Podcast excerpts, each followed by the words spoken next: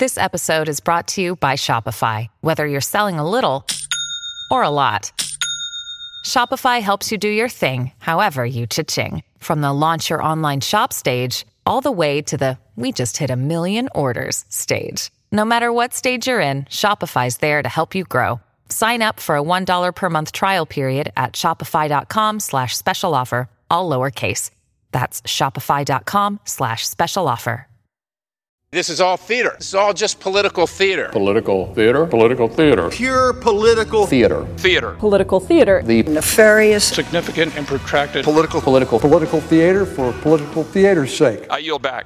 From Washington, this is Political Theater, Roll Call's review of the spectacle of politics on Capitol Hill and across the country. I'm Jason Dick.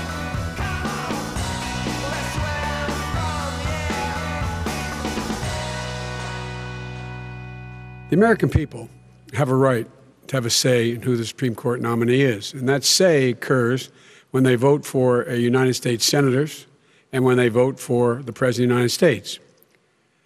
They're not going to get that chance now because we're in the middle of an election already. The election has already started. As if the 2020 presidential campaign wasn't already tense enough, we now have a high profile Supreme Court confirmation fight playing out in the Senate. Asked about the Supreme Court at Tuesday night's presidential debate, I guess we can continue to call what happened in Cleveland Tuesday night technically a debate. President Donald Trump and former Vice President Joe Biden acknowledged that there is a lot at stake. I will tell you very simply we won the election. Elections have consequences. We have the Senate, we have the White House, and we have a phenomenal nominee, respected by all. And uh, we just uh, we won the election, and therefore we have the right to choose her. And very few people knowingly would say otherwise. Trump's nominee to replace the late Ruth Bader Ginsburg, appeals court judge Amy Coney Barrett, is already meeting with senators on Capitol Hill, and Republicans in charge of the proceedings are aiming to confirm her before Election Day. And because it is 2020, things will look and play out very differently during the confirmation debate than what we've seen before. Joining us on Political Theater are CQ Roll Call senior writer Todd Ruger, who covers the judiciary and legal affairs, and staff writer Katherine Tully McManus, who covers congressional leaders and was witness to the beginning of what promises to be a short, strange trip for the Senate and Amy Coney Barrett. KTM, Todd, welcome to Political Theater. Great to be here. Yeah, thanks for having me. So let's start with you, Katherine. We had a short week. It was the Yom Kippur holiday on Monday, so nobody was up on the Hill that day. Um, so things didn't get started until Tuesday, and then the uh, the nominee, Amy Coney Barrett, she uh, made her way to Capitol Hill. She met with several Republicans. Let's talk a little bit about how these things normally go, just real quickly, and how different things are uh, here in the age of COVID. This is a traditional part of the pre hearing process for nominees to the Supreme Court, where they go around Capitol Hill, usually meeting individually, senator by senator. Uh, not all of them, but they'll meet with a fair number uh, to less court their vote and more to just get some FaceTime. Usually there's a photo op.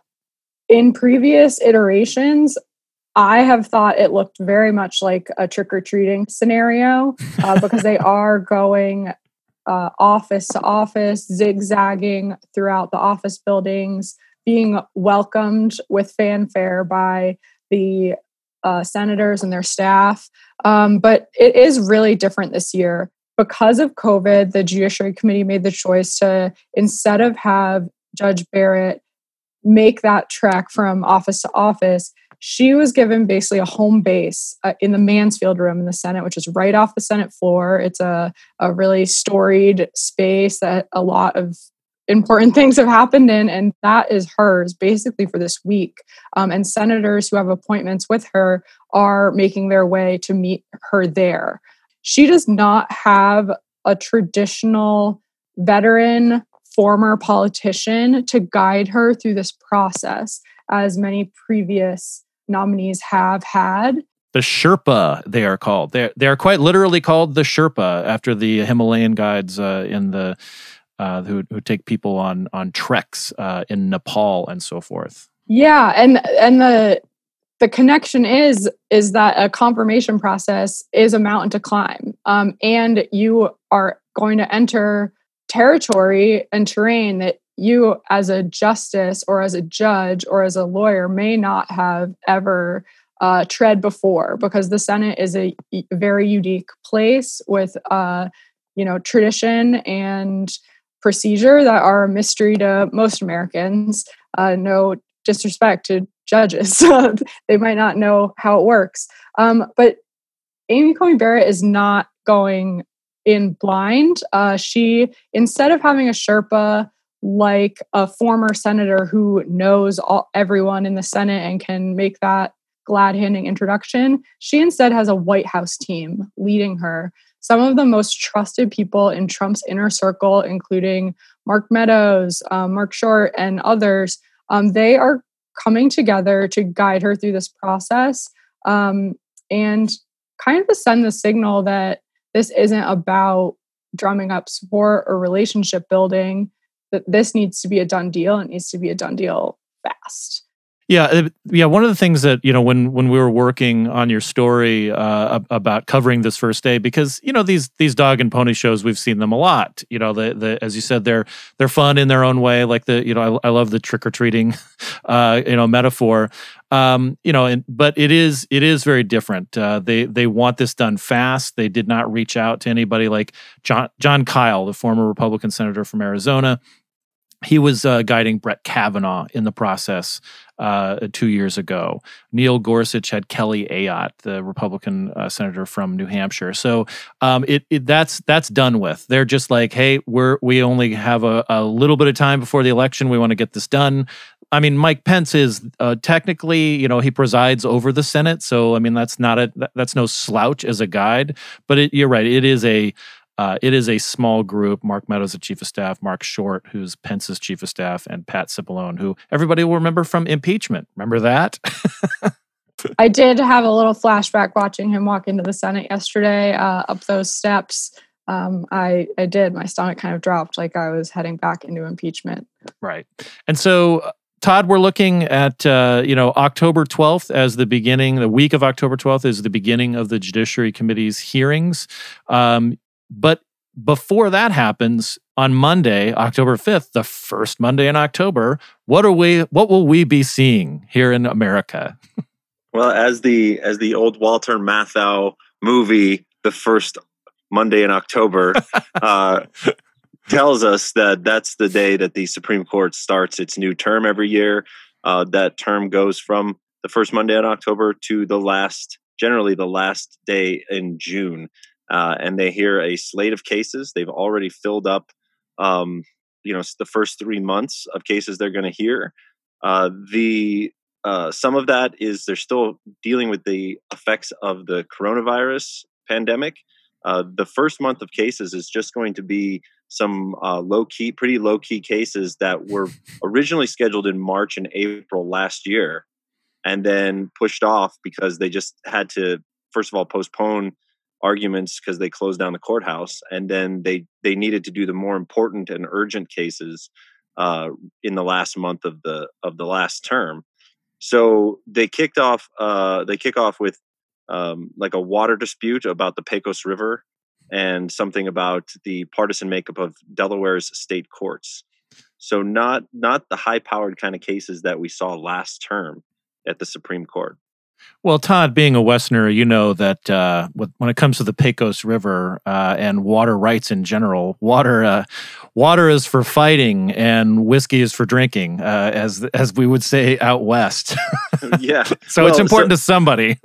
well, absolutely. Like all these cases are important to somebody, um, but there are some that are more important here in Washington D.C. than others that's example, a great. That's a great segue, Todd. Let's you. talk about uh, yes. more than the Pecos River. What else do we have coming up on the Supreme Court docket?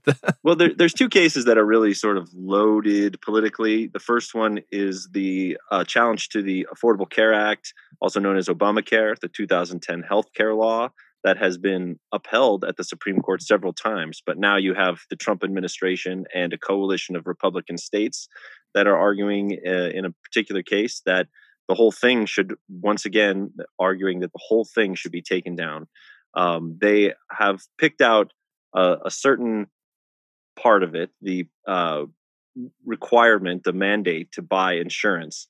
Uh, in 2017, the Congress used a tax law to zero out the penalty for not having insurance.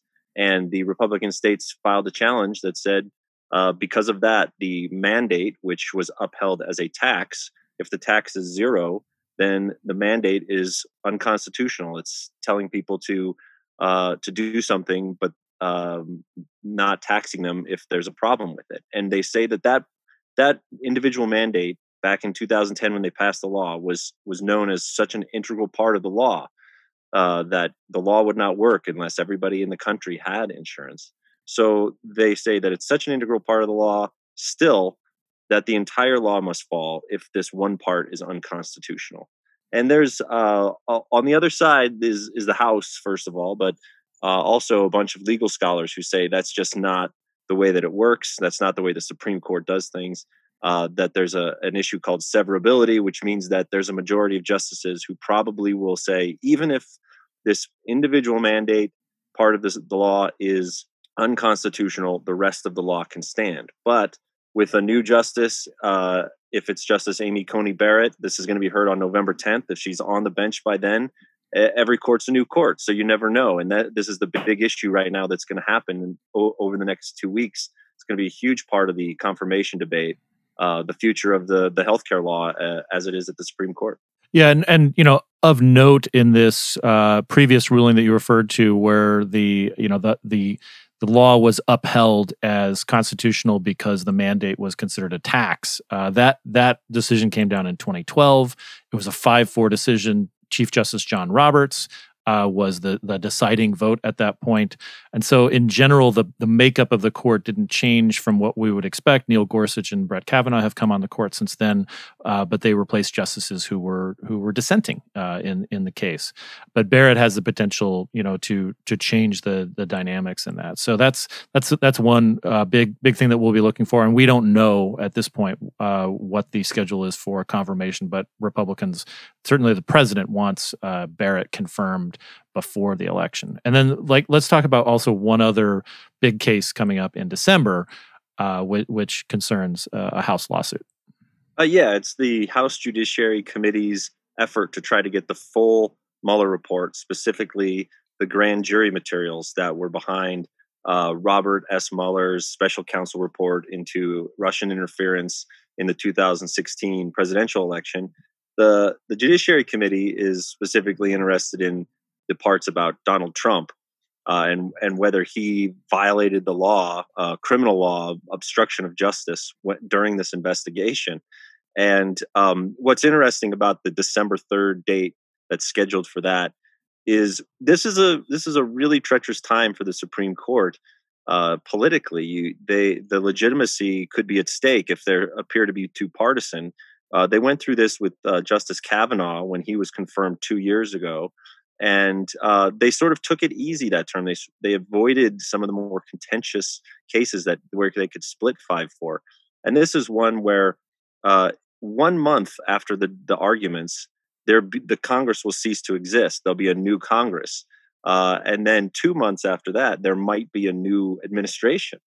And on top of that, the whole idea of the impeachment, which you mentioned earlier, um, is, is, sort of in the past, right? Uh, they they're still doing this, looking for this information in in the context of whether the president committed a crime and whether he should be impeached.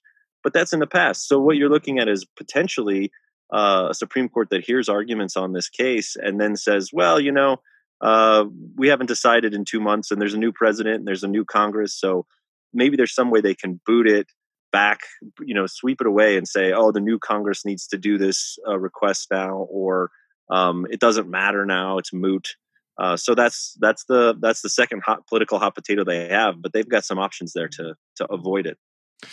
So, Katherine, let's talk a little bit about um, you know what we can expect to see in the coming weeks uh, with Judge Barrett. She's a circuit court judge on the Seventh Circuit Court of Appeals in, in Indiana. She's been through the the confirmation process somewhat recently. Back in 2017, she was confirmed to her current appellate court uh, um, job. and before that, she was a Notre Dame law professor. So she's got uh, she's been through a confirmation process, you know, fairly recently.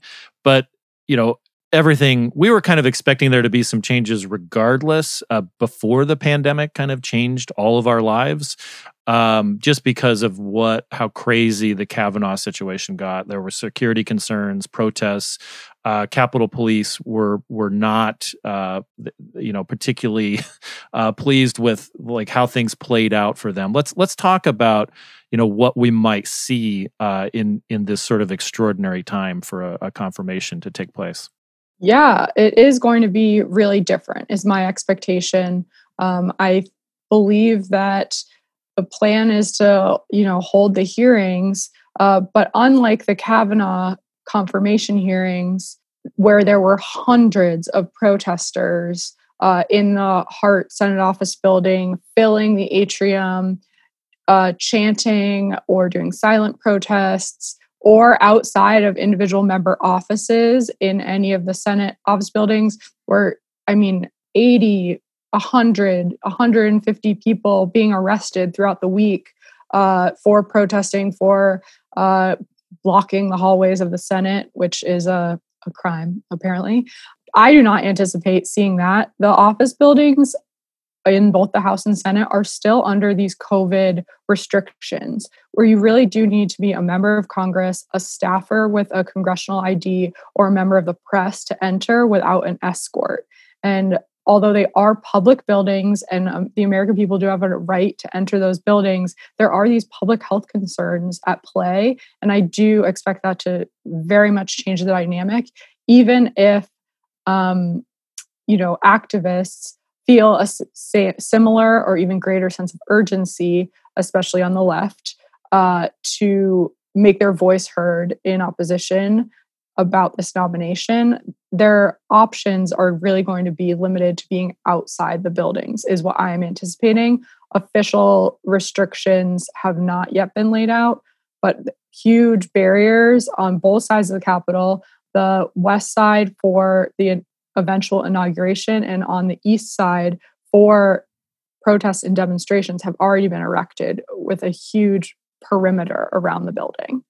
Todd, you mentioned that the court is kind of sensitive about being portrayed as a, as a political, um, you know, entity as opposed to uh, you know a, a, bunch of folks that are that are sort of rendering judgment on the constitutionality of of the law and so forth, or, or laws that are passed. But you know, in the uh, the first debate between President Donald Trump and former Vice President Joe Biden on Tuesday evening, um, what what we could make out above the shouting and interrupting and jeering uh, of each uh, each man over one another uh, when it came to the Supreme Court was uh, is not necessarily going to uh, let the Supreme Court off very easy uh, when if if they want to not be seen as political uh, is is I mean, ha, have you heard? Uh, I mean, it, it's you know it was fairly recent. It was just uh, the just last night. But you know what what's been some of the the chatter about you know just how kind of crazy this debate was, and also just that this is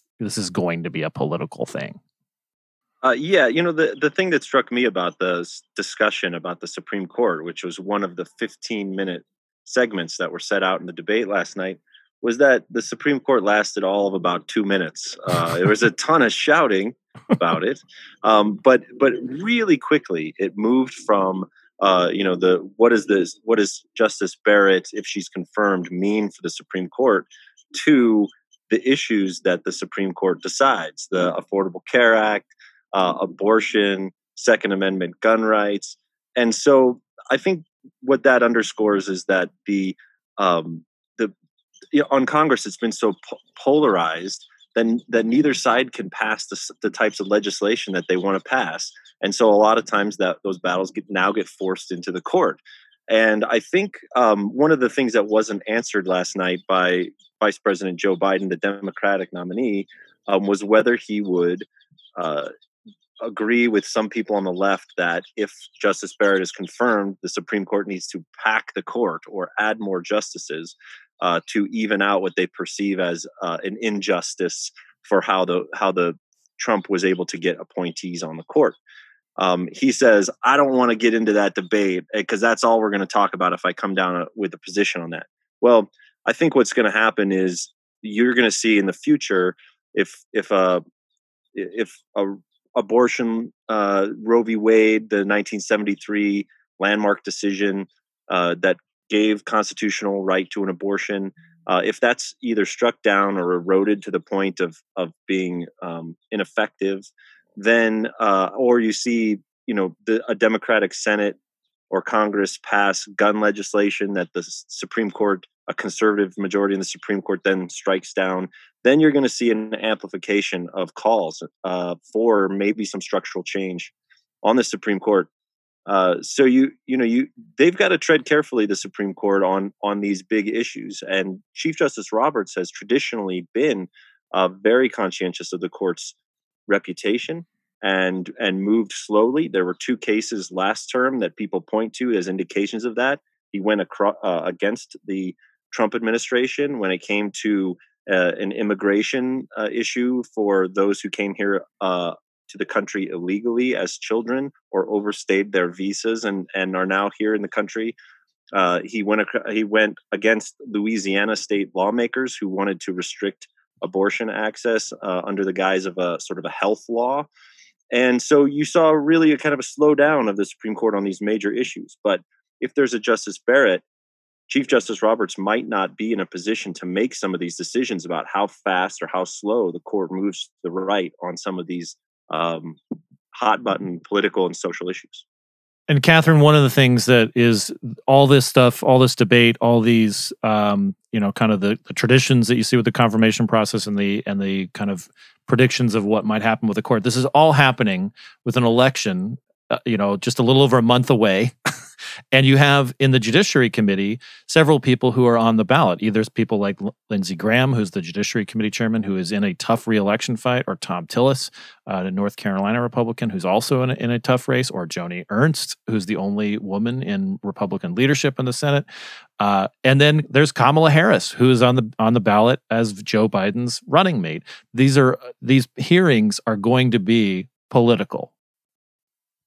They certainly are. Um, those folks on the Republican side who you mentioned are in uh, either tight races or close races or just significant races for them, um, they all have already made their announcement of support for this nominee. So I don't anticipate us seeing a big pivot from any Republicans at this point to with new information at a hearing changing their mind. Um, what i will warn anyone listening is that kamala harris no matter how blockbuster her questioning is is very junior on this committee and she's in the minority. So she will not get to ask her first question for a while. Uh, do not turn tune in at the first few moments and expect kamala harris right out the gate. Um, she did have very um, strong, aggressive questioning of uh, Justice Kavanaugh. And that did bring a lot of attention on her even before she was the vice presidential nominee. Um, that really brought her into the minds of a wider array of Americans. And I expect that people who are either undecided or trying to decide whether Joe Biden is the candidate for them may be looking to see how Kamala Harris uh, does in this hearing?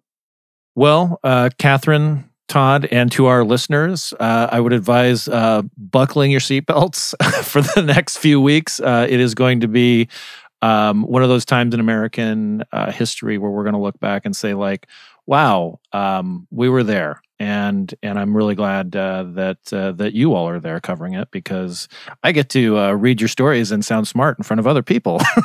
so uh, I I really appreciate uh, the the the uh, insight you've provided today, and let's you know we we persevere for for more of it. So thanks much. Right. Thanks, Jason. Yeah.